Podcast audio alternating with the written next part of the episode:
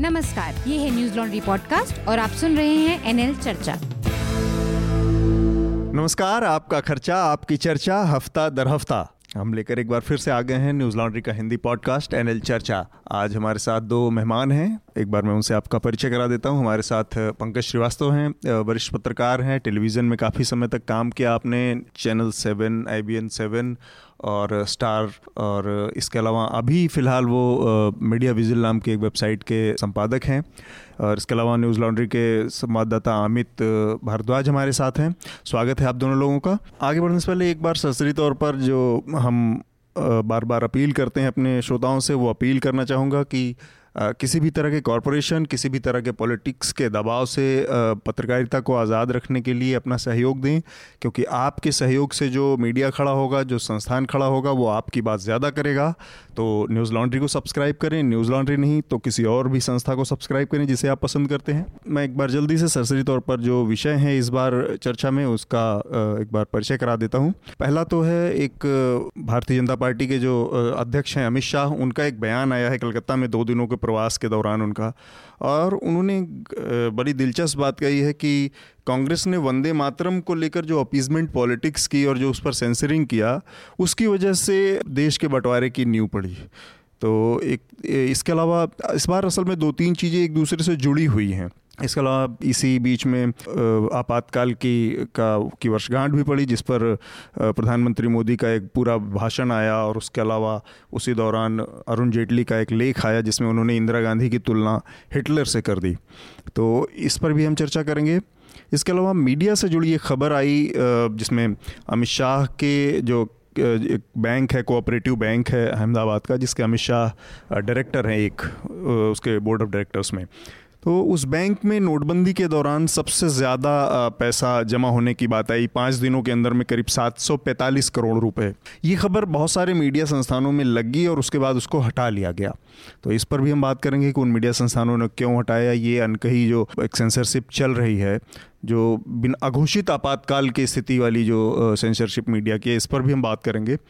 इसके अलावा दो और चीज़ें हैं जिस पर हम चर्चा करेंगे। एक तो झारखंड के जो खुंटी ज़िले में पत्थलगड़ी मूवमेंट चल रहा है, आंदोलन चल रहा है, उसको लेकर काफ़ी तनाव की स्थिति बनी हुई है। तीन पुलिस वालों को आदिवासियों ने कहा जा रहा है कि अगवा कर लिया है, उनके बारे में अभी तक कोई खबर नहीं है। और इसके अलावा एक और खबर आई है कि पिछले साल जो स्विस बैंकों में भारतीयों का जो पैसा जमा करने की दर है, उसमें सबसे तेज़ दो हज़ार चार के बाद सबसे तेज़ इजाफा हुआ है, और पचास प्रतिशत की दर से उसमें पैसा जमा करने की गति बढ़ी है। तो इसका क्या संबंध नोटबंदी जैसी नीतियों से हो सकता है, इस पर भी हम चर्चा करेंगे।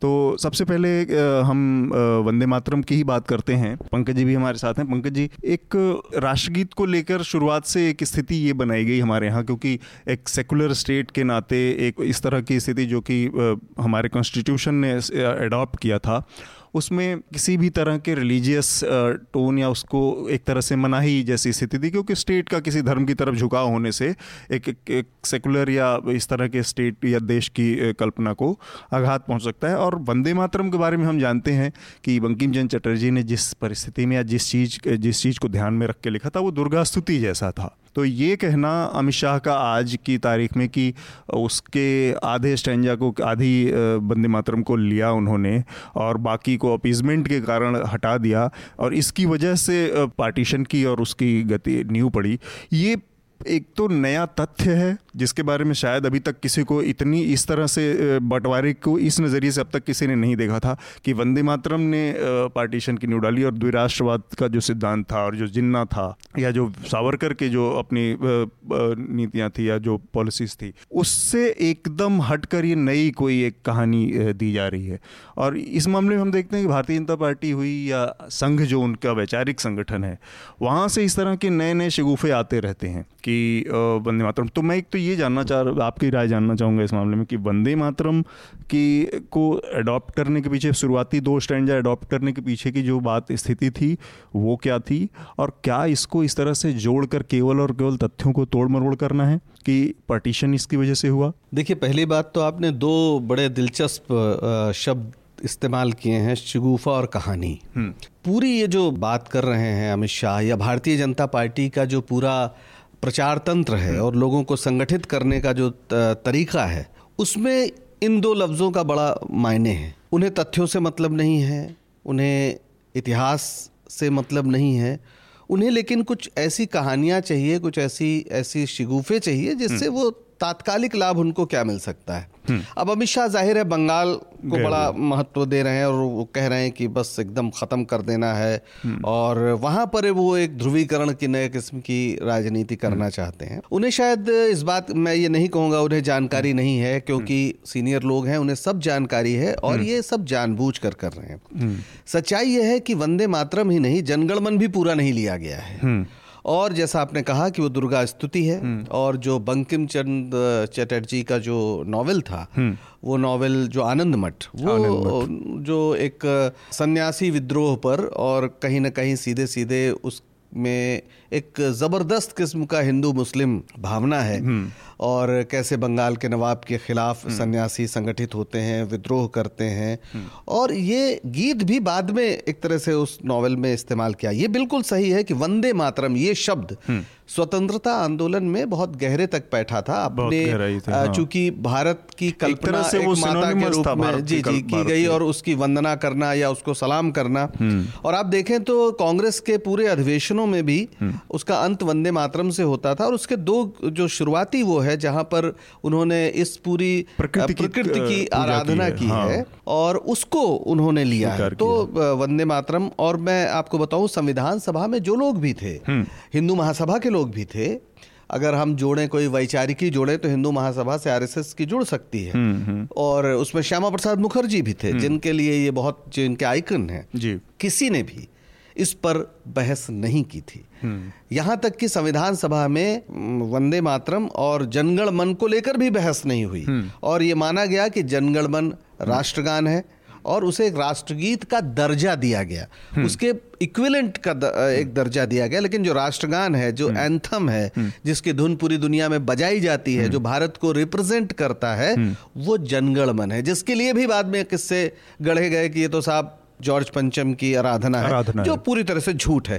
दिक्कत क्या है, पूरा इसके पहले भी जो सरकारें रहीं और उनका जो पूरा नज़रिया रहा, उसमें सबसे बड़ी प्रॉब्लम ये थी कि एक तो जो उच्च शिक्षा रही है वो बहुत सीमित लोगों तक रही है, और दूसरा जिसको कभी भारत के पहले प्रधानमंत्री जवाहरलाल नेहरू जिसको बहुत महत्व देते थे, एक साइंटिफिक टेम्परामेंट डेवलप किया जाए, उसका बुरी तरह से उसके प्रति एक उपेक्षा का भाव पूर्व सरकारों का रहा है, जिसका नतीजा आज देश भुगत रहा है। और जो फसल जो एक अतार्किकता की या कहा जाए अंधविश्वासों की या इस तरह के भरोसा करने वाले की, उस सब की फसल जो है वो आज भारतीय जनता पार्टी काट रही है। अमित, आपको मैं इस बहस में लाना चाह रहा था।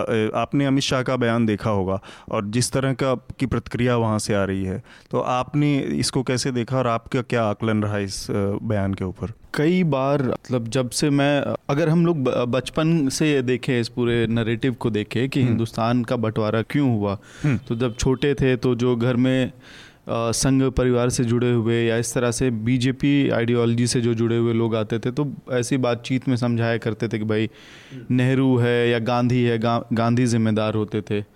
फिर आ, उसमें जो है जिन्ना को अलाव करना या गांधी का प्रेम कि नेहरू कोई प्रधानमंत्री बनाना है तो इसकी वजह से देश का बंटवारा हो गया, ये एक नरेटिव था। और अलग अलग समय में अलग अलग तरह के नरेटिव स्टैब्लिश होते हैं। तो इस बयान से तो पहले तो यही निकलता है कि क्या देश का बंटवारा इतना आसान मामला, मामला था, था। कि एक वंदे मातरम के गीत को लेके देश का बंटवारा हो जाता, विभाजन हो, हो जाता दो समुदायों के बीच में। ये अपने आप में जो है एक अंडरस्टैंडिंग के लेवल पे बात लिखते हैं। और दूसरा कि अगर यही कारण था तो पहले जिस तरह की घृणा जो फैलाई गई है समाज के अंदर गांधी के लो, को लेके, नेहरू को के लिए, क्या वो सारे नैरेटिव्स गलत थे? उसके लिए भी ये माफ़ी मांगेंगे क्या? लेकिन इत, इतने कॉम्प्लिकेटेड इश्यूज़ को इस तरह से सिंप्लीफाई करके बोल देना, ये इसलिए भी है कि जो मासेस हैं उनको अट्रैक्ट किया जाए। हाँ, मूर्खता को संगठित करने का प्रयास है। जैसे ये कहा जा रहा है कि जो पीएचडी की सीटें थी देश में पंद्रह सौ कहाँ से घटा के पंद्रह हज़ार से पैंतीस हज़ार से और हज़ार बारह सौ के आसपास ले आ दिया है, तो आपको आईआईटी आईआईटी नहीं चाहिए जो कि प्रधानमंत्री का बहुत प्रिय जुमला है, उनको आईटीआई वाला चाहिए। हाँ नहीं नहीं, वो तो नेहरू ये सॉरी ये जो अंबानी बिरला रिपोर्ट है दो हज़ार की, उसमें बहुत साफ है कि एजुकेशन मतलब किनको क्यों दे, क्यों क्या जरूरत है सोशियोलॉजी पढ़ने की, वो पढ़ लेगा, क्या जरूरत है पॉलिटिकल साइंस पढ़ने की, क्या जरूरत है हिस्ट्री पढ़े, बहुत कम लोग पढ़ें और बहुत पैसा उनसे लिया जाए इस तरह तब पढ़ें। ये मतलब ये दर्शन हर आदमी पढ़ रहा फिलॉसफी का मतलब है। इसका एक और पक्ष मुझे लगता है जैसे जिस तरह से इसमें द्विराष्ट्रवाद की का जिक्र किया कि जिन्ना का द्विराष्ट्रवाद और कांग्रेस का ये जो अपीजमेंट था वंदे मातरम को लेकर, ये दोनों ने मिलके इसमें पूरी तरह से जो अपने उनके वैचारिक जो पितृपुरुष हैं, जो वीर सावरकर का जो पूरा सिद्धांत रहा, तो द्विराष्ट्रवाद के सिद्धांत को तो सबसे ज़्यादा अगर जिन्ना को किसी ने सपोर्ट किया तो वो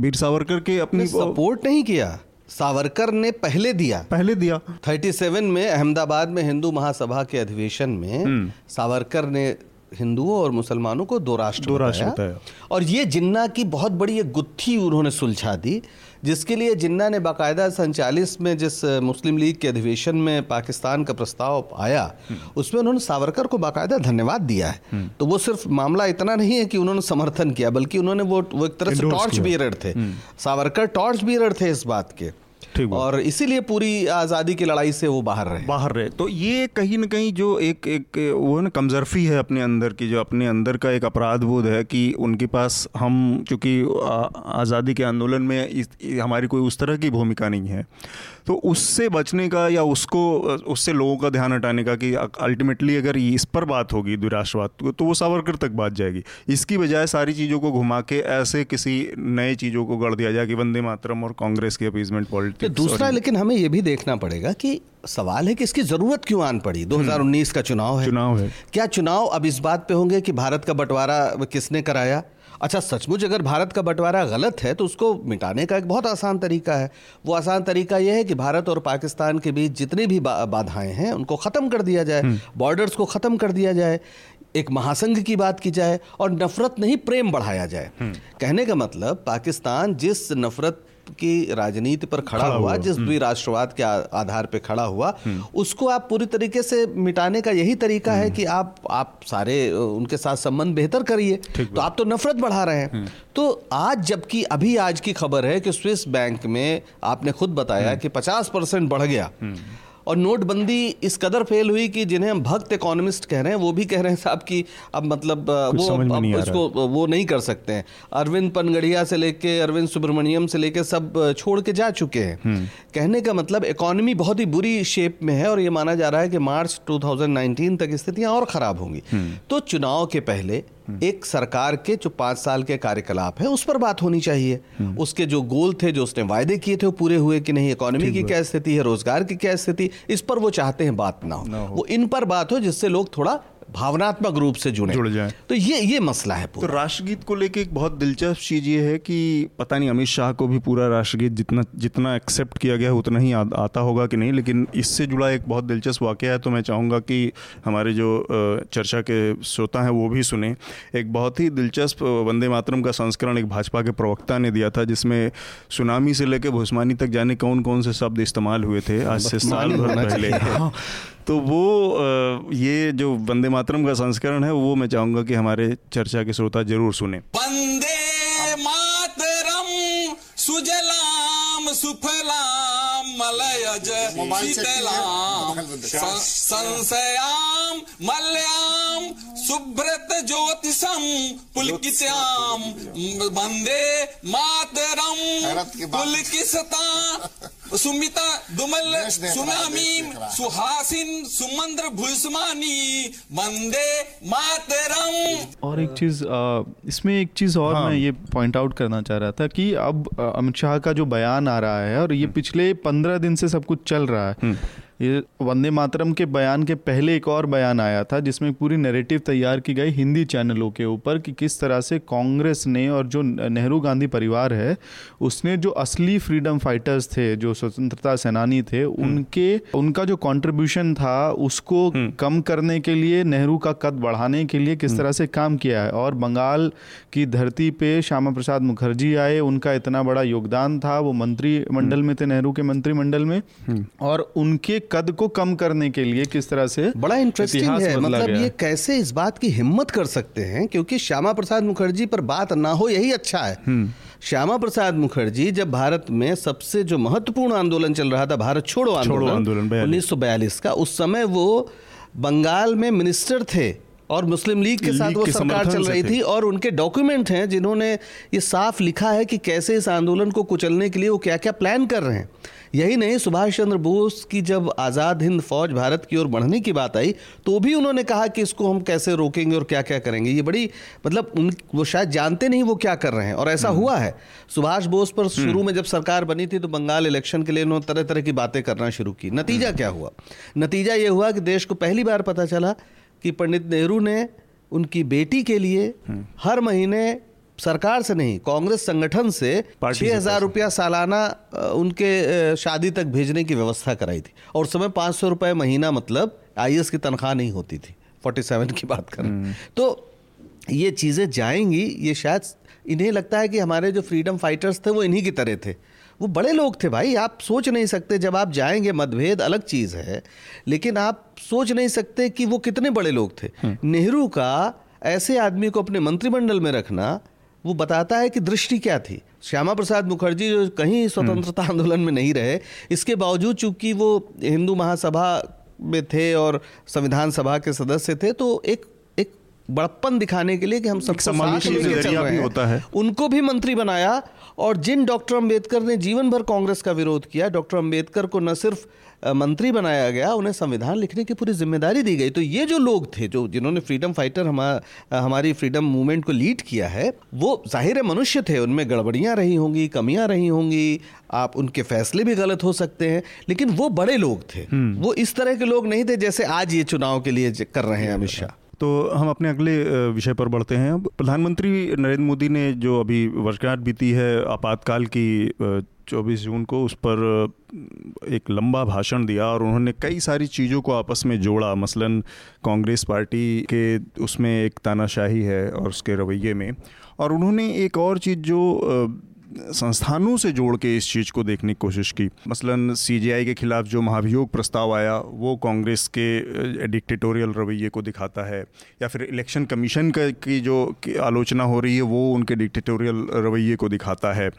इसके अलावा पार्टी के एक और बड़े नेता अरुण जेटली ने इसी दौरान एक लेख लिखा और उसमें उन्होंने इंदिरा गांधी की तुलना हिटलर से की। तो एक तो ये कि इंदिरा गांधी ने नो डाउट आपातकाल आज़ाद भारत के इतिहास का बहुत काला अध्याय है, और इंदिरा गांधी को उसके लिए माफ़ी देना भी नहीं दी नहीं जा सकती, या जो भी है। अब उसको देश की जनता ने, उसके बाद वो चुनाव में गई और फिर से चुनाव जीत के आई। चार बार देश के सबसे बड़े दुनिया के जो लोकतंत्र है उसके प्रधानमंत्री को, चुनी हुई एक प्रधानमंत्री को हिटलर जैसे मतलब सनकी टाइप आदमी से जोड़ना, जिसके ऊपर छः करीब साठ छः लाख से सात लाख आठ लाख लोगों की हत्या का आरोप है, साठ लाख शायद छः मिलियन इतनी लोगों की मौत के जिम्मेदार आदमी से ऐसे जोड़ देना, और चा मतलब परिस्थितियों को पूरी तरह से नज़रअंदाज करते हुए सिर्फ ये ये कहाँ तक जायज़ है? मतलब इंदिरा गांधी से तमाम विरोधाभासों के बावजूद हिटलर जैसे किसी आदमी से, किसी लोकतांत्रिक देश के चार बार चुने हुए प्रधानमंत्री की की तुलना करना, मतलब एक, इसको कहाँ तक स्वीकार किया जा सकता सकता है उस आदमी से? क्योंकि इसका दूसरा पहलू भी है। इसका दूसरा पहलू ये है कि जो इनके अब फिर से वही वैचारिक जो संगठन है आरएसएस, उसमें गोलवलकर जैसे लोग हैं, जिसमें सावरकर जैसे लोग हैं, और उन्होंने ऑन रिकॉर्ड इसको इंडोर्स किया है कि हिटलर का जो तरीका था, जो नस्ली शुद्धता की अवधारणा है, जिसके जरिए जो एक रास्ता हिटलर ने दिखाया है, उस रास्ते को हम स्वीकार पर चलकर खुद को उस दिशा में आगे बढ़ा सकते हैं और हम एक लक्ष्य अचीव कर सकते हैं। तो मैं जानना चाहूँगा कि ये जो विरोधाभास है है ना, ये जो विरोधाभास है इसको आप कैसे देखते हैं पंकज जी? देखिए, मुझे नहीं लगता कोई विरोधाभास है। इन्होंने मान लिया है कि इस देश की जनता मूर्ख है और उस मूर्खता को संगठित करना है। इसके अलावा इन्हें मतलब ये कुछ भी बोलें, और इनका एक आईटी सेल है। जियो रेवोल्यूशन हो चुका है इस देश में। जियो रेवोल्यूशन संयोग नहीं है। मेरा मानना है कि एक ख़ास समय में एक सबसे बड़ा इस देश का पूंजीपति, जो सबसे ज़्यादा तेज़ी से पैसे बना रहा है सरकार की नीतियों के सहयोग से, उसने मुफ्त में मोबाइल गांव-गांव पहुंचाया है, और ये सहयोग नहीं है। ये वो प्लेटफॉर्म है जिसमें इस तरह की सूचनाएं, जो गलत वो बातें हैं या नैरेटिव गढ़ने की कोशिश है, वो नीचे तक पहुंचाई जाती है। नंबर एक। नंबर दो, जब आप हिटलर की बात करते हैं, नो डाउट जो इमरजेंसी है वो एक काला धब्बा है, लेकिन हमें ये सोचना चाहिए इमरजेंसी में जो गड़बड़ियां हुई उसके लिए इंदिरा गांधी ने तो माफ़ी भी एक तरह से मांगी है। और एक और दिलचस्प बात है वो ये है कि जो अगर उसके तरीके की बात करेंगे, उसकी वैधता की बात करेंगे, तो भारत के सर्वोच्च न्यायालय के संविधान पीठ ने उस इमरजेंसी को जायज़ ठहराया था। मैं नहीं कह रहा कि इमरजेंसी सही है, लेकिन ये भी एक फैक्ट है कि जिन कारणों से देश के सामने जो परिस्थिति थी, जिस तरह से इंदिरा गांधी की सरकार ने रखा था, उसको संविधान पीठ ने जायज़ ठहराया था। जो इमरजेंसी है वो दरअसल एक घटना नहीं है, इमरजेंसी एक प्रवृत्ति है।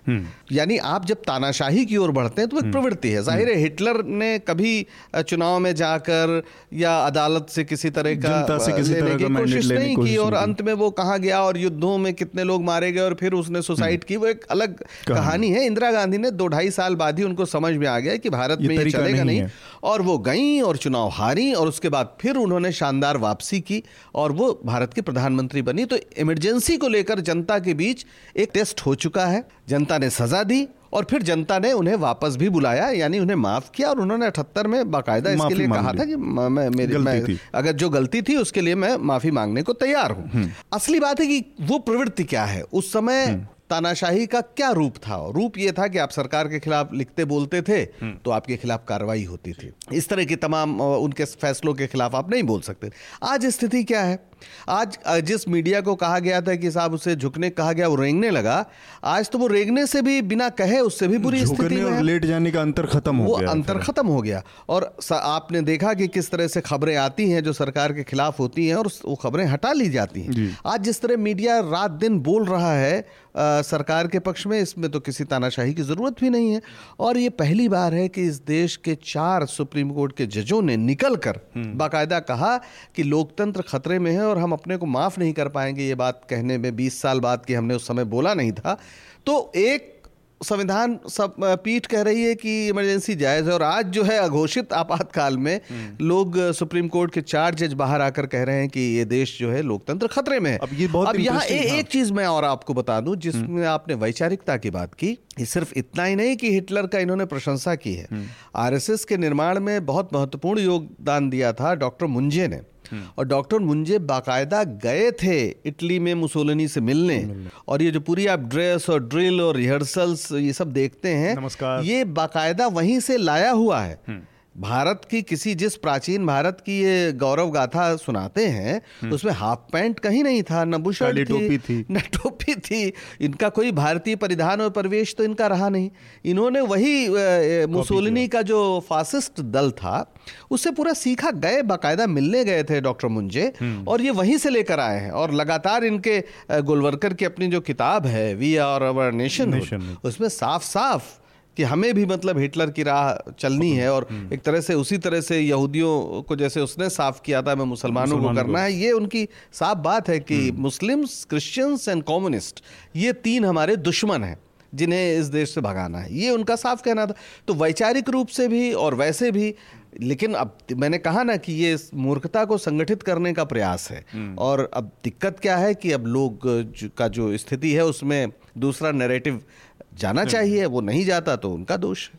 अमित, आपका क्या नज़रिया रहा इस पर? राजनीतिक रूप से लगातार दो हज़ार तेरह के बाद जब भी कांग्रेस पार्टी कुछ बयान देती है, या खास करके वामपंथी जो दल हैं या उनके जो इंटेलेक्चुअल्स हैं, वो समय समय पर नरेंद्र मोदी की तुलना हिटलर से करते आते हैं, वो करते आ रहे हैं रादर। तो मुझे लगता है कि एक जो एक लीडर जो लिखने पढ़ने में बहुत ज़्यादा अटैक प्रिफर करता है कि लिख के अटैक करे, तो वो टर्निंग द टेबल्स वाला हिसाब किताब हो गया कि आप हमको हिटलर बुलाते थे, आप हम पे आरोप लगाते थे, तो लीजिए अब इमरजेंसी के सहारे हमने आपके तरफ ही सब सब कुछ, सारी तलवारें सारी बंदूकें आपकी तरफ घुमा दी हैं।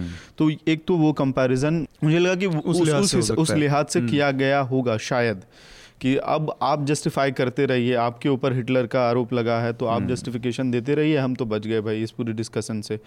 दूसरा कि ये इस वक्त इतना जोर अचानक से इमरजेंसी पे आया है, इसको इस... लेकर भी इसका एक चुनावी और इसका राजनीतिक पहलू क्या है निश्चित रूप से अभी, क्योंकि एक साल में चुनाव होना है अभी। यहाँ पे याद करना चाहिए कि नरेंद्र मोदी कभी जेल नहीं गए थे इमरजेंसी में। इस देश में कई प्रधानमंत्री पहले हुए हैं जो इमरजेंसी में जो जेल गए या जिन्होंने कोई लड़ा उससे। नरेंद्र मोदी तो इस इमरजेंसी में कहीं उनका कहीं जिक्र ही नहीं है कि वो कहीं जेल गए हों, कोई उन पर कष्ट हुआ हो। तो ये भी एक उनके, और जिस इमरजेंसी में मुझे याद है मैं छोटा था कि सबसे ज़्यादा परिवार, जिसको ये कह रहे हैं कि परिवार, और वो वो परिवार कौन था? इंदिरा गांधी, संजय गांधी और मेनका गांधी। तो ये केवल इंदिरा गांधी पे वार कर रहे हैं, संजय गांधी का इनके मुंह से एक शब्द, उनका नाम संजय गांधी का इनके मुंह से नहीं निकलता है। और उनकी पत्नी मेनका गांधी वो मिनिस्टर हैं, लगातार मिनिस्टर हैं, बेटा वो उनका सांसद है। तो ये भी एक अजीब बात है कि जिस इंदिरा गांधी ने माफ़ी मांग ली उसको आप आज भी निशाना बना रहे हो, जिसको जनता ने माफ़ किया और दोबारा वो चुनाव लड़के आई। और जो संजय गांधी सबसे बड़े प्रतीक थे उस पूरे, बल्कि यहाँ तक कहा जाता है कि उन्होंने ही मजबूर किया अपनी माँ को, और मेनका गांधी, ये दो प्रतीक थे। मुझे आज भी याद है, मैं रायबरेली का रहने वाला हूँ, आप समझ सकते हैं क्या माहौल, रायबरेली का मतलब क्या होता है। वहाँ पर इंदिरा गांधी हारी थी और वॉल राइटिंग्स में लिखा जाता था कि कितने सुहाग उजड़ गए एक संजय और मेनका के अमनो चमन के लिए, इस टाइप की भाषा थी। तो सबसे नफरत के केंद्र थे संजय गांधी और मेनका गांधी, जो आज उनके परिवार के हिस्से हैं। इसके अलावा भी एक चीज़ उस दौरान आ, सामने आई, ये लोग सब क्योंकि अपने को आज की तारीख में इमरजेंसी का सबसे बड़ा चैंपियन बता रहे हैं, तो साबित कर रहे हैं। तो आपने जैसे बताया कि मोदी की कोई भूमिका सामने नहीं आती इमरजेंसी में, आरएसएस की भूमिका को लेकर भी बहुत संशय है। जैसे इमरजेंसी वाली किताब है कुमी कपूर की, आप देखिए, तो उसमें देवरस ने माफ़ी मांगी थी, तो उस समय भी इमरजेंसी के टाइम पर जब बाला साहब देवरस, जो कि उस समय आरएसएस के चीफ थे, उन्होंने माफ़ी मांगी, उन्होंने तमाम चिट्ठियाँ लिखी। इनफैक्ट उन्होंने जो इंदिरा गांधी का या जो इमरजेंसी का बीस का फॉर्मूला था उसको इंडोर्स किया उस टाइम पे।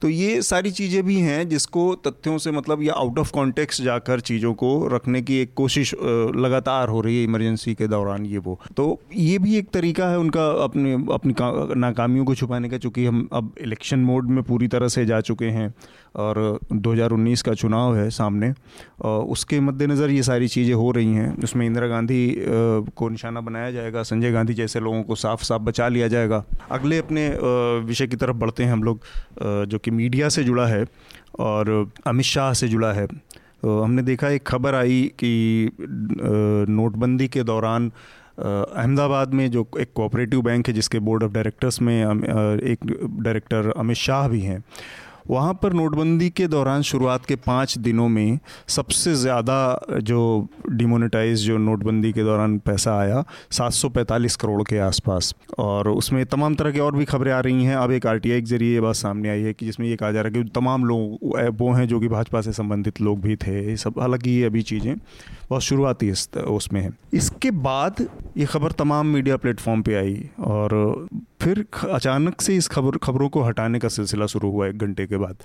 तो जिसमें न्यूज़ अठारह, first post, times now, new Indian express, इन तमाम संस्थानों ने अपनी अपनी उससे खबरें ये खबर हटा ली। अब ये एक ट्रेंड होता जा रहा है, चूँकि हम इमरजेंसी पे भी बात कर रहे हैं तो इमरजेंसी और मीडिया का एक बहुत दिलचस्प रिश्ता रहा है और इस समय के की स्थिति से उसको तुलना करके देखना ज़्यादा बेहतर होगा। तो अचानक से हम देख रहे हैं, साल भर पहले इसी तरह की स्थिति हुई थी जब अमित शाह के एफिडेविट से जुड़ा मसला था और उनके संपत्ति में बहुत ज़बरदस्त इजाफा देखा गया था। और वो खबर भी, जबकि वो एफिडेविट के ऊपर आधारित थी, उसमें कुछ अटकलबाजी या कोई कल्पना या कोई सूत्र के हवाले से कोई खबर नहीं दी जा रही थी, उसको भी टाइम्स ऑफ इंडिया ने हटा लिया था बिना कोई कारण बताए, बिना कोई। इस वाले मामले में भी किसी ने कोई कारण या कोई वजह नहीं बताई कि क्यों वो खबर लगाई गई, क्यों हटा ली गई। तो ये जो स्थिति है, अमित शाह, संजय गांधी और इंदिरा गांधी आज की तारीख में हो गए हैं आपातकाल के दौर वाले।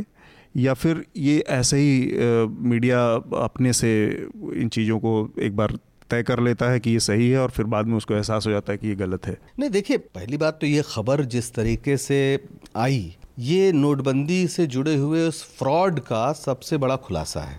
वो ये कि नोटबंदी एक अचानक की गई घोषणा थी और ये मान कर की गई थी कि किसी को इसका पता न चले और वो बड़ी गोपनीय है। प्रधानमंत्री ने इसको बार बार टीवी पर एक तरह से कहा, किसी को पता नहीं चले चला और ये सब वगैरह वगैरह। फिर अचानक पाँच दिन छूट क्यों दी गई? ये अपने आप में एक बात है कि आप पाँच दिन छूट दे रहे हैं सहकारी बैंकों को, और उस छूट का क्या हुआ वो आपके सामने है। सबसे ज़्यादा कहाँ आया, कैसे आया और किस तरह से बैंकिंग में खेल हुए और उस नोटबंदी का अर्थव्यवस्था पर कितना बुरा असर हुआ आज हम देख रहे हैं, हमारे सामने है। अब अर्थशास्त्री भी कह रहे हैं कि वो जो लोग जो एक तरह से अनऑर्गेनाइज सेक्टर में अपना काम करते थे वो किस तरह बर्बाद हुए और रोज़गार सृजन नहीं हुआ, वो सब सामने है हमारे। असली बात लेकिन इस खबर को, जो एक बहुत सामान्य से आ, किसी भी देश के आर्थिक परिदृश्य को समझने का एक जरिया हो सकता है, उसकी खबर भी देने को इस देश के टॉप जो मीडिया हाउसेस हैं वो या तो तैयार नहीं है और अगर दे देते हैं तो उसको हटा लेते हैं और कोई कारण भी नहीं बताते, जैसा आपने कहा। इसके लिए हमें समझना होगा कि किस यहाँ के मीडिया का जो ओनरशिप पैटर्न है वो क्या है। एक तो कॉरपोरेट मीडिया पूरा, उनके मालिक कौन है और उन मालिकों का एक तरह से इस सरकार के साथ वो किस कदर नत्थी हैं, प्रधानमंत्री बनाने से लेकर और उनको चलाने से लेकर और आज उनसे लाभ लेने से लेकर इस देश में कौन कौन बड़े बड़े पूंजीपति हैं वो कहने की जरूरत नहीं है। टाइम्स ऑफ इंडिया दस बार कह चुका है, we are not in news business, we are in advertisement business. तो वो सीधे सीधे अभी एक कुछ दिन पहले कोबरा पोस्ट ने जो स्टिंग किया है उसमें भी सामने है। तो जो चरित्र है वो पैसा कमाने का है, खबरों की दुनिया नहीं है। तो अगर आप पूरे हमारे मीडिया हाउसेस का चरित्र देखें और इस सरकार के साथ उनका रिश्ता देखें तो वो कोई जोखिम लेने को तैयार नहीं है, वो सिर्फ और सिर्फ फ़ायदा कमाना चाहते हैं। न्यूज़ उनके लिए एक उत्पाद है, जो न्यूज़ उनके लिए नुकसानदेह हो सकती है उसको हटाने में उन्हें एक मिनट नहीं लगेगा और उसकी भरपाई विज्ञापनों से होती है, तमाम बड़े बड़े पॉलिसीज़ से होती है जिसका सीधा फ़ायदा इन्हें मिलता है।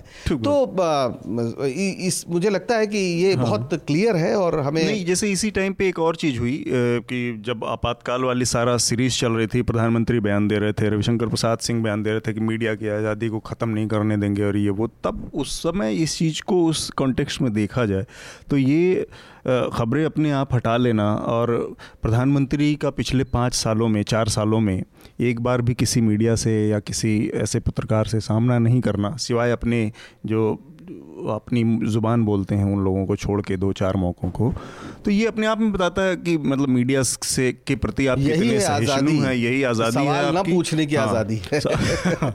तो अमित, आपका नज़रिया मैं इस पे जानना चाह रहा था कि ये जो खबरें हटाई गई लगाई गई, इसमें भी दो और चीज़ें हैं जो जोड़ना चाहूँगा मैं। इसमें क्विंट या उस तरह के जैसे कि कुछ छोटे जो वेबसाइट्स हैं, वायर और तमाम लोगों इन लोगों ने अपनी खबरें नहीं हटाई। अल्टीमेटली जो आपने पंकज जी ने जो इशारा किया कि वो जो कॉरपोरेट है, संचालित मीडिया है, जो लेगेसी मीडिया है, उसने इन चीज़ों को कर लिया और उसने एक पैटर्न बना लिया, लगातार इस तरह की चीज़ें अब हो रही हैं, तो उसके लिहाज से मैं अमित जानना चाहूँगा आपका नज़रिया।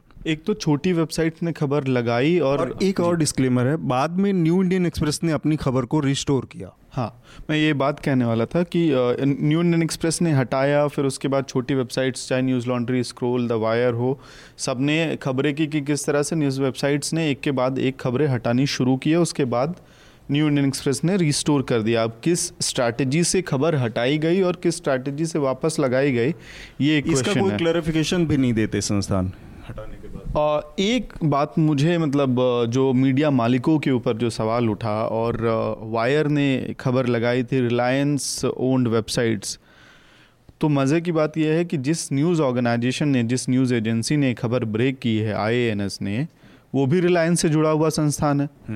तो अब क्या मीडिया के मालिकों की वजह से ये हो रहा है या एक पूरा नेक्सस है ये एक बड़ा? अगर वैसा होता तो आईएनएस उस खबर को ब्रेक ही नहीं करता। नहीं नहीं, मेरा ख्याल है कि वो ब्रेक करता, क्योंकि उस वो तो रिपोर्टर है, उसने अपनी खबर कर दी। अब जब तक बात समझ में आई, अब ऐसा तो हम नहीं कह सकते कि अंबानी बैठ के खबर मॉनिटर करेंगे, या या जो बड़े एडिटर्स हैं जिन्हें इसलिए रखा गया है कि ये सब हरकतें ना होनी पाए, वो भी हर क्षण बैठ के सब कुछ देखेंगे? इतनी मेहनत करने के लिए तो संपादक बने नहीं है। संपादक गलत हरकतें नहीं होनी चाहिए, मतलब वो एक एक मतलब ऐसा थोड़ी है। तो वो रिपोर्टर ने खबर भेज दी, सब एडिटर ने लगा दी क्योंकि न्यूज़ थी। उसके बाद समझ में आया कि ये क्या है।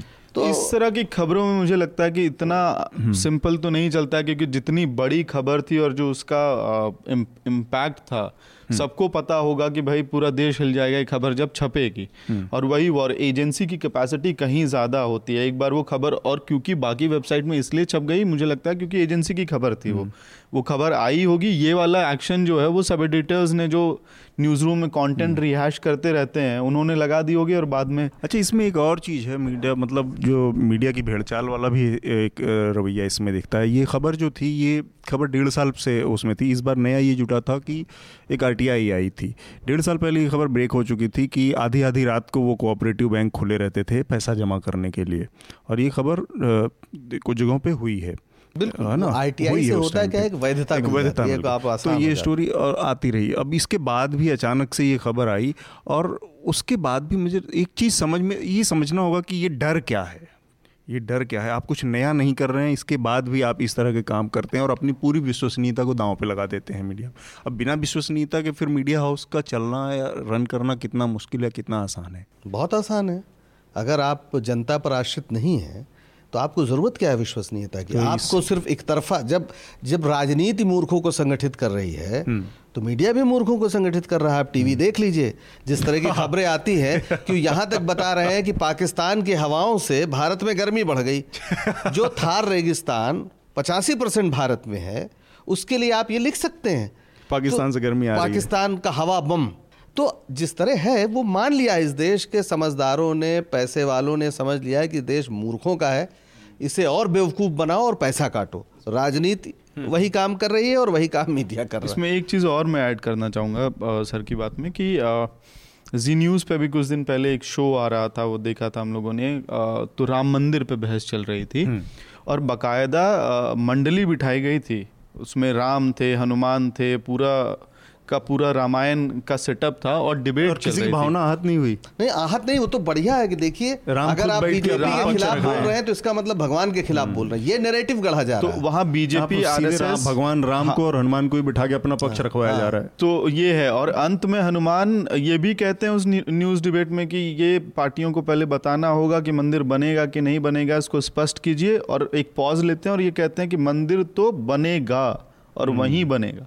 तो ये सेल कर रहे हैं, हम न्यूज़ में एक न्यूज़ आइटम के तौर पे सेल कर रहे हैं। तो एक तो वो भी सोचने वाली बात है, लोग देखने वाले हैं तभी सेल हो रहा है। जो धर्मभीरू व्यक्ति है, आप ऐसे समय जब देश की ये हालत है और सुप्रीम कोर्ट पे फैसला है तो आप कह रहे हैं मंदिर वहीं बनेगा।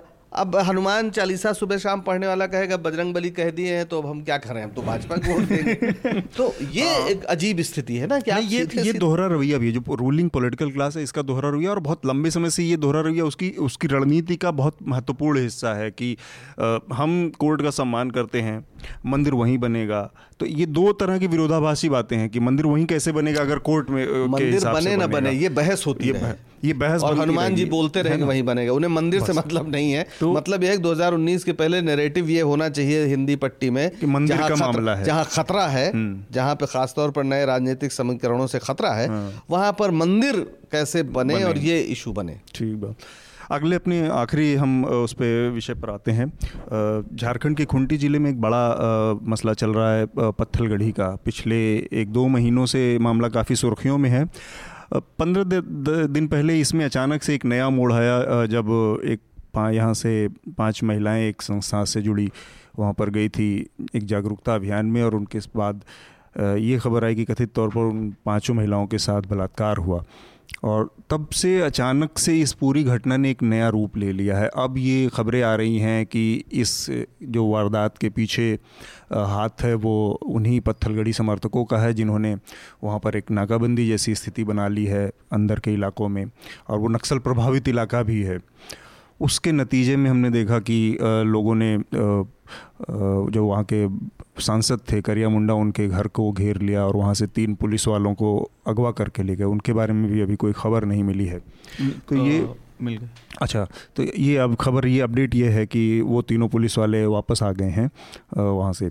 ये एक नया विषय बनता जा रहा है। तो पत्थलगड़ी बेसिकली एक आदिवासी परंपरा है जिसमें लंबे सम, मतलब एक पुरानी प्राचीन परंपरा है जिसमें वो अपने रिहायशी इलाकों को का एक चिन्हीकरण करते हैं पत्थल गाड़ के। इसके अलावा जो उनके ग्रेवयार्ड होते हैं, जो जहाँ पे उनके पुरखों के शरीर दफनाए जाते हैं, उस इलाके को वो पत्थर के जरिए एक चिन्हीकरण करते हैं। और इस तरह से एक पत्थलगड़ी परंपरा चली आ रही है। अब उसमें एक नया एंगल जोड़ा है इन लोगों ने, वो ये है कि इसमें ग्राम स्वराज का एक नया कॉन्सेप्ट आया है। उस इलाके के, इसके ज़रिए जो जिन इलाकों को वो पत्थलगड़ी के तहत चिन्हीकरण करते हैं, जिन चिन्हित करते हैं, उसमें उनका दावा है कि स्थानीय जो ग्राम सभा है उसका फैसला चलेगा, वो निर्णय लेगी लोगों से जुड़े हुए, और न कि जो सरकार के डीएम, एसपी और ब्लॉक बीडीओ और इस तरह का जो सिस्टम है सामान्य। उनका उनका कहना है कि स्थानीय स्तर पर ये निर्णय ग्राम सभा लेगी।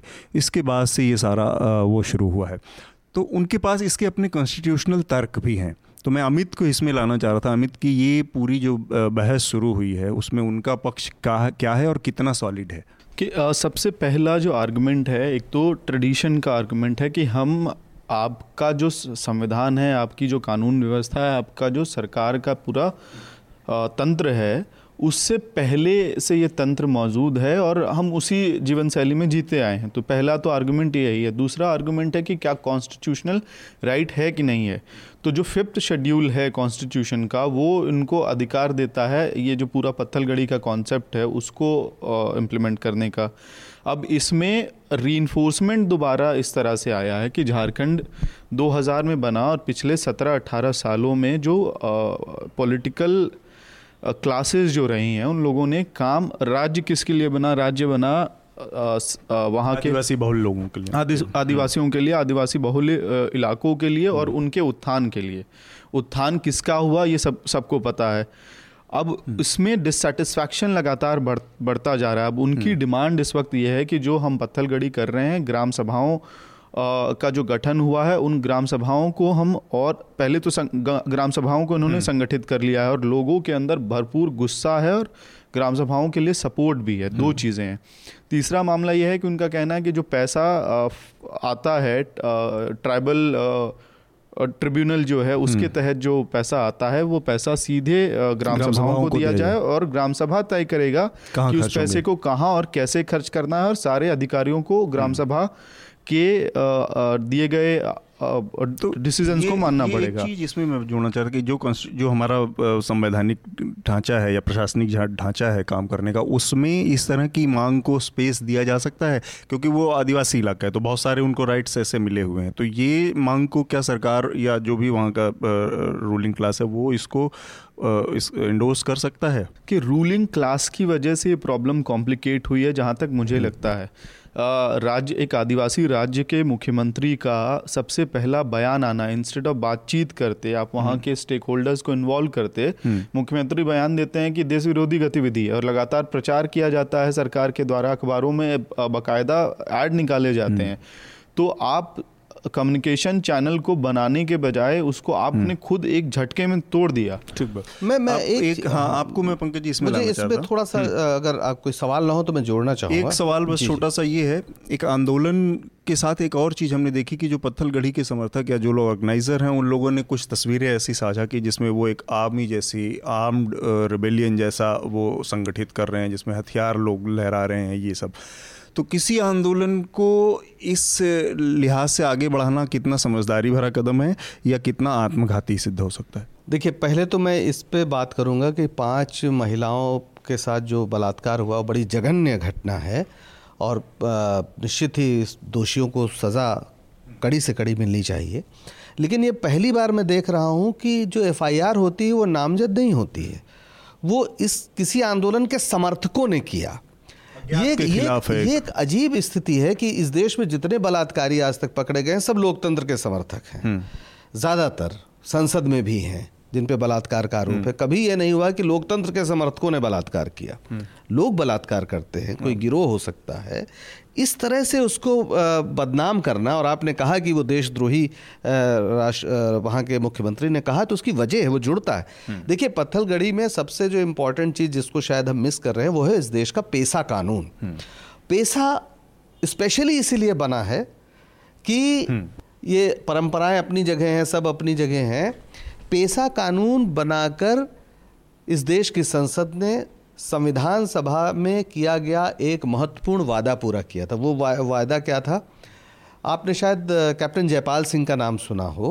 जयपाल सिंह सन अट्ठाईस में जो हॉकी टीम थी उसके कैप्टन थे और जिसको आ, गोल्ड मिला था, आ, शायद एम्स्टर्डम में, मुझे ठीक ठीक ध्यान नहीं है। तो आ, उन्होंने उठ के कहा था कि आप जो हमारा जो आदिवासियों का संघर्ष है, संविधान सभा के मेंबर थे वो, और उन्होंने कहा कि हमारा संघर्ष तो आपसे भी पहले से चल रहा है, अंग्रेज़ों के के आने से हमारी जो व्यवस्थाएं थी वो ख़त्म हुई और हमारी आज़ादी छीनी है।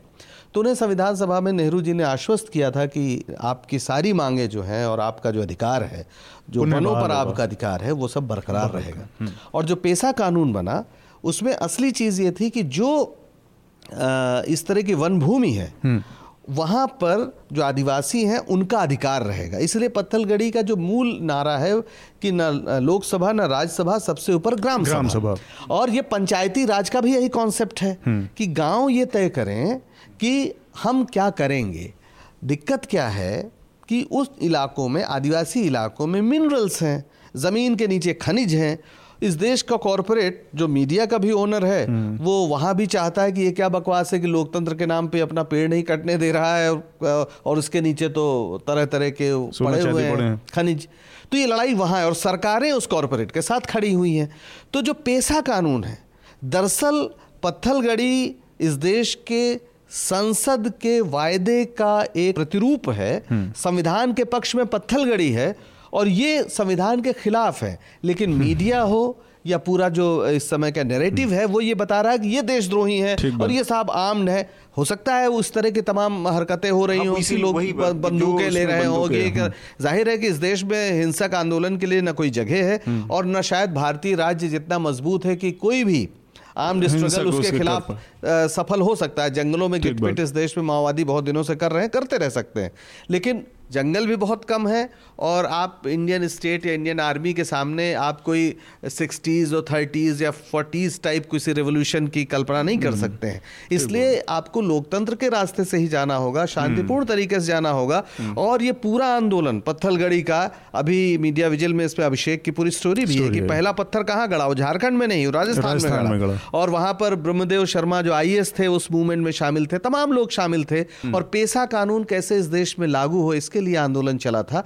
और आज हम उस कानून के बारे में न बता रहे हैं, न लोग जान रहे हैं, और एक ऐसा नैरेटिव गढ़ रहे हैं कि जो अपने अधिकारियों की मांग करता है वो दरअसल देशद्रोही है। तो हमें समझना होगा कि मीडिया का क्या रोल है और ये लड़ाई दरअसल क्या है। जी, एक हाँ। चीज़ और जिसमें मुझे मतलब लगता है कि श्रोताओं को समझाने के लिए बहुत ज़रूरी है, जो टीवी ने जो सबसे बड़ा इसमें गलती किया है और अखबारों ने भी, पहला कि जो पूरी गोलबंदी हुई थी पिछले तीन दिनों में और जो क्रैकडाउन हुआ है झारखंड के अंदर, जहां पुलिस वालों ने रात में गांव के अंदर घुस के और दिन में लाठियां बरसाई हैं, टीयर गैस के गोले छोड़े हैं, ये गैंग रेप के अक्यूज्ड को पकड़ने के लिए नहीं था। इस गलतफहमी में नहीं रहे कि वो गैंग रेप के अक्यूज्ड को पकड़ने के लिए इतना फोर्स यूज करना पड़ा और आदिवासी गैंग रेप के अक्यूज्ड को बचाने लगे, ये बिल्कुल गलत नैरेटिव था। वो करिया मुंडा जो भाजपा के सांसद थे उनके घर से तीन गार्ड्स को उठाया गया था, सिक्योरिटी गार्ड्स को, उनको ढूंढने और उनको बचा के लाने के लिए पूरी जद्दोजहद शुरू हुई थी, जो आज मिल गए हैं, पुलिस वाले उनको निकाल के ले आए। और जो आम स्ट्रगल की जो बात हो रही है, तस्वीरों की जो बात हो रही है, अब यहाँ से या यहाँ से क्या, आप अगर झारखंड या छत्तीसगढ़ या जो ट्राइबल इलाके हैं उससे दूर हटके, मैं इनफैक्ट कहूँगा, मैं खुद झारखंड से हूँ, हम लोगों को खुद समझ में नहीं आता था कि तीर धनुष रखने का ये क्या ट्रेंड है, ये क्यों रखेंगे आप, ये तो बड़ा खतरनाक स्थिति है। लेकिन जब उन इलाकों में जाते हैं तो उनकी जिंदगी का आम हिस्सा है, तो वो तीर धनुष तो रखते हैं। अब बंदूकों का आ जाना ये एक कंसर्न है, और खास करके उस इलाके में आप एक आखिरी चीज़ है कि दो फैक्शंस काम कर रहे हैं, माओवादियों का एक अलग संगठन है और दूसरा संगठन पीएलएफआई का है, जिनके लोगों पे ये आरोप लग रहा है। पुलिस उनको डायरेक्टली रेप वाला, हाँ रेप वाला डायरेक्टली उनका नाम बताने के बजाय एक मास्टरमाइंड शब्द का इस्तेमाल करती है कि पत्थलगढ़ी मूवमेंट का जो लीडर है वो मास्टरमाइंड है। रेप में क्या मास्टरमाइंड होता है, एक ये बहुत बड़ा सवाल है ये।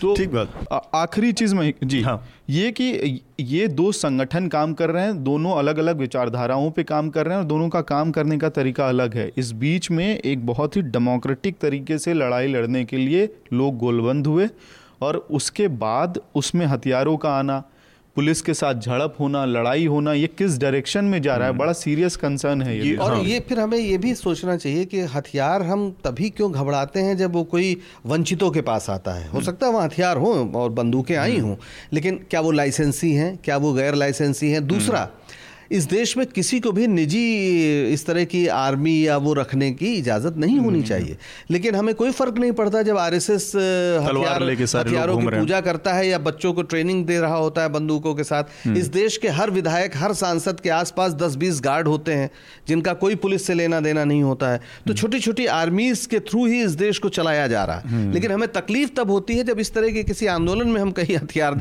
हथियार इतनी बुरी चीज़ है तो फिर हमें हर जगह कहना चाहिए भाई। ठीक बात नहीं, एक और चीज़ देखिए, जिस तरफ अमित का इशारा है वो ये था, क्योंकि इसको अब हम समअप करने से पहले ये बात मेरे दिमाग में अचानक से आई है कि आपने उसमें हथियार दिखा दिया, आपने एक मास्टरमाइंड खोज लिया, और ये जो रेप की घटना हुई ये एक मौका मिल गया, और इसके ज़रिए आप कुछ अक्यूज़ को पकड़ने के लिए बीस हज़ार दो हज़ार की एक आप सेना पूरा डिप्लॉय करते हैं, और लोगों को ये उसके बाद भी अभी तक आपने किस कोई कार्रवाई नहीं की है। तो ये कहीं ना कहीं पूरा जो जो नैरेटिव वहाँ से शुरू हुआ, जो रघुवर दास ने कहा कि ये देशद्रोही हैं, उसको अब अमली जामा पहनाने की पूरी रणनीति के तहत होता दिख रहा है कि इस तरह से सरकार के खिलाफ है वो देशद्रोही वो देशद्रोही है। अब उस उस पूरी रणनीति के तहत आपको पकड़ना है कुछ रेपिस्टों को, लेकिन आप उसके बहाने पूरे के पूरे मूवमेंट को किसी तरह से डिस्क्रेडिट करना भी करना है उसमें लोगों के। अब देखिए कि कल कितनी बड़ी संख्या में आदिवासी जो जिसको कायदे से अपनी बात कहना नहीं आता, जिसको कायदे से दूर दराज के इलाकों में रहता हुआ, ऐसे जैसे भेड़ों का झुंड बना के बिठा दिया गया और उसके किनारे किनारे किनारे किनारे पुलिस वाले हथियार लेके। तो वो ये सारे दृश्य इसी लोकतंत्र के हैं जो इसी महान लोकतंत्र में दिखते हैं, जहां पर आदमी को बुरी तरह से लाठियों से पीटा जा रहा है। वो उस आदिवासी को, सबसे पुराना लोकतंत्र हाँ। आदिवासियों के संहार पे ही बना हाँ। है अमेरिका जो है वो तो दूसरा लोकतंत्र है, यहाँ भी वही हो रहा है। और उस राज्य में ये सब कुछ हो रहा है जहाँ पे हम देश की पहली आज़ादी की लड़ाई अठारह सौ सत्तावन से गिनते हैं। अठारह सौ पचपन में सिद्धू कानू मुर्मू ने पहली बार अंग्रेजों के खिलाफ बिगुल छेड़ा था। उल गुलान बहुत महत्वपूर्ण आंदोलन था, वो बिरसा मुंडा का दूसरा आंदोलन। तो दो बड़े आंदोलन जो है। और मज़ेदार बात क्या है कि छत्तीसगढ़ को देखिए आप, आस पास के जितने भी नक्सल प्रभावित इलाके हैं, स्ट्रैटेजी वाइज अगर देखेंगे तो झारखंड सरकार जो सरकारें रही हैं इसमें मुझे नहीं पता क्या कारण रहा है, लेकिन अब तक सारे ट्राइबल चीफ मिनिस्टर्स रहे हैं। तो स्ट्रैटेजी ये रही थी कि हम कॉन्फ्रंट नहीं करेंगे, पुलिस अपना काम करती रहेगी और राजनीति के तौर पे कोई बयानबाजी ही नहीं होगी नक्सलियों के बारे में। और इसका फ़ायदा मिला था, झारखंड में सबसे ईजिली ख़त्म किया गया है, रूट्स काटे गए हैं नक्सल मूवमेंट का। आप उसी का कंपैरिजन छत्तीसगढ़ में लीजिए, देखिए क्या वहाँ पे स्थिति है, कितना वायलेंट प्रोसेस रहा है और अभी तक स्ट्रगल कर रही है। उस प्रोसेस को रघुवर दास कॉन्फ्रंट कर करके उस प्रोसेस को डैमेज कर रहे हैं। आदिवासी एलिनेट हो गए ना उनके उनके चीफ मिनिस्टर बनने से भी। वो जो बात हाँ। आपने कही कि पहली बार एक झारखंड जो आदिवासियों के लिए बना है वहाँ आपने नॉन आदिवासी को बना दिया है, सीएम बना दिया है। ठीक बात। तो इसके साथ आज की चर्चा को हम समाप्त करेंगे, लेकिन उससे पहले जो हमारा रिकमेंडेशन का एक राउंड होता है वो हम कंप्लीट कर लें। अमित, इस हफ्ते आपका क्या रिकमेंडेशन होगा? दो रिकमेंडेशन है। एक क्विंट का वीडियो है सोनभद्र जिले के ऊपर कंटामिनेटेड वाटर जो है उस फ्लोराइड वाला, वो एक वीडियो स्टोरी है वो। और दूसरा जो न्यूज़ लॉन्ड्री में हमारे यहाँ पे खूंटी पे जो खबर हिंदी में आई है उस खबर को पढ़ें। हिंदी अंग्रेजी दोनों में वो आएगी। आ, मेरे भी दो रिकमेंडेशन हैं। पहला तो मीडिया विजिल में अभी अभिषेक श्रीवास्तव ने पूरी यात्रा की है, राजस्थान में ख़ास तौर पर गुजरात तक गए हैं। जो पत्थलगड़ी कहाँ से शुरू हुआ, कैसे हुआ, वो लोग जो सौ सौ साल जिनकी उम्र हो गई है और उस आंदोलन की शुरुआत में वो थे, उसका बाकायदा वीडियो इंटरव्यूज़ भी हैं और पूरी वो कई किश्तों में वो स्टोरी है, वो ज़रूर पढ़ें। और आज की बातचीत से मुझे भी लग रहा है कि इस देश में सबसे ज़रूरी शायद है इस देश का संविधान पढ़ाना। तो जो भी श्रोता सुन रहे हैं, अगर वो इंडियन कॉन्स्टिट्यूशन को एक बार पढ़ना चाहें तो वो बहुत अच्छा होगा, और उन्हें भारतीय संविधान की बारीकियों को समझना चाहिए। भारतीय संविधान ज़रूर पढ़ें। वैसी किताब पाँच हज़ार साल में नहीं लिखी गई है जिसने पहली बार इस देश के लोगों के साथ न्याय किया है, बिना किसी जाति धर्म वगैरह को देखे सबको बराबर माना है। तो इंडियन कॉन्स्टिट्यूशन ज़रूर पढ़ें। ठीक बात। इस हफ्ते मेरा भी दो रिकमेंडेशन है, एक तो, और दोनों एक ही विषय से संबंधित है, जो लेफ़्ट लिबरल और लिबरल बैशिंग को लेकर एक चल रहा है, बहस चल रही थी उस पर। एक तो प्रताप भानु मेहता का इंडियन एक्सप्रेस का लेख है, और दूसरा न्यूज़ लॉन्ड्री का एक लेख है जो अभिनंदन सीखरी ने लिखा है। ये हिंदी और अंग्रेज़ी दोनों में उपलब्ध है। इसके साथ ही आज की चर्चा को हम विराम देंगे। उससे पहले हम एक बार फिर से आपसे वही अपील करना चाहेंगे कि कॉरपोरेशन और पॉलिटिक्स के दबाव से मीडिया को आज़ाद रखने में अपना सहयोग करें। न्यूज़ लॉन्ड्री को सब्सक्राइब करें, न्यूज़ लॉन्ड्री नहीं तो जो पसंद हो आपको उसको सब्सक्राइब करें, क्योंकि आपके समर्थन से जो मीडिया खड़ा होगा वो आपकी बात करेगा। इसके अलावा हमें अपने सुझाव और सलाहें ज़रूर भेजें। आप सभी लोगों का शुक्रिया, धन्यवाद। न्यूज़ लॉन्ड्री के सभी पॉडकास्ट टिचर, आईट्यूज और दूसरे पॉडकास्ट प्लेटफॉर्म पे उपलब्ध हैं। खबरों को विज्ञापन के दबाव से आज़ाद रखें। न्यूज़ लॉन्ड्री को सब्सक्राइब करें।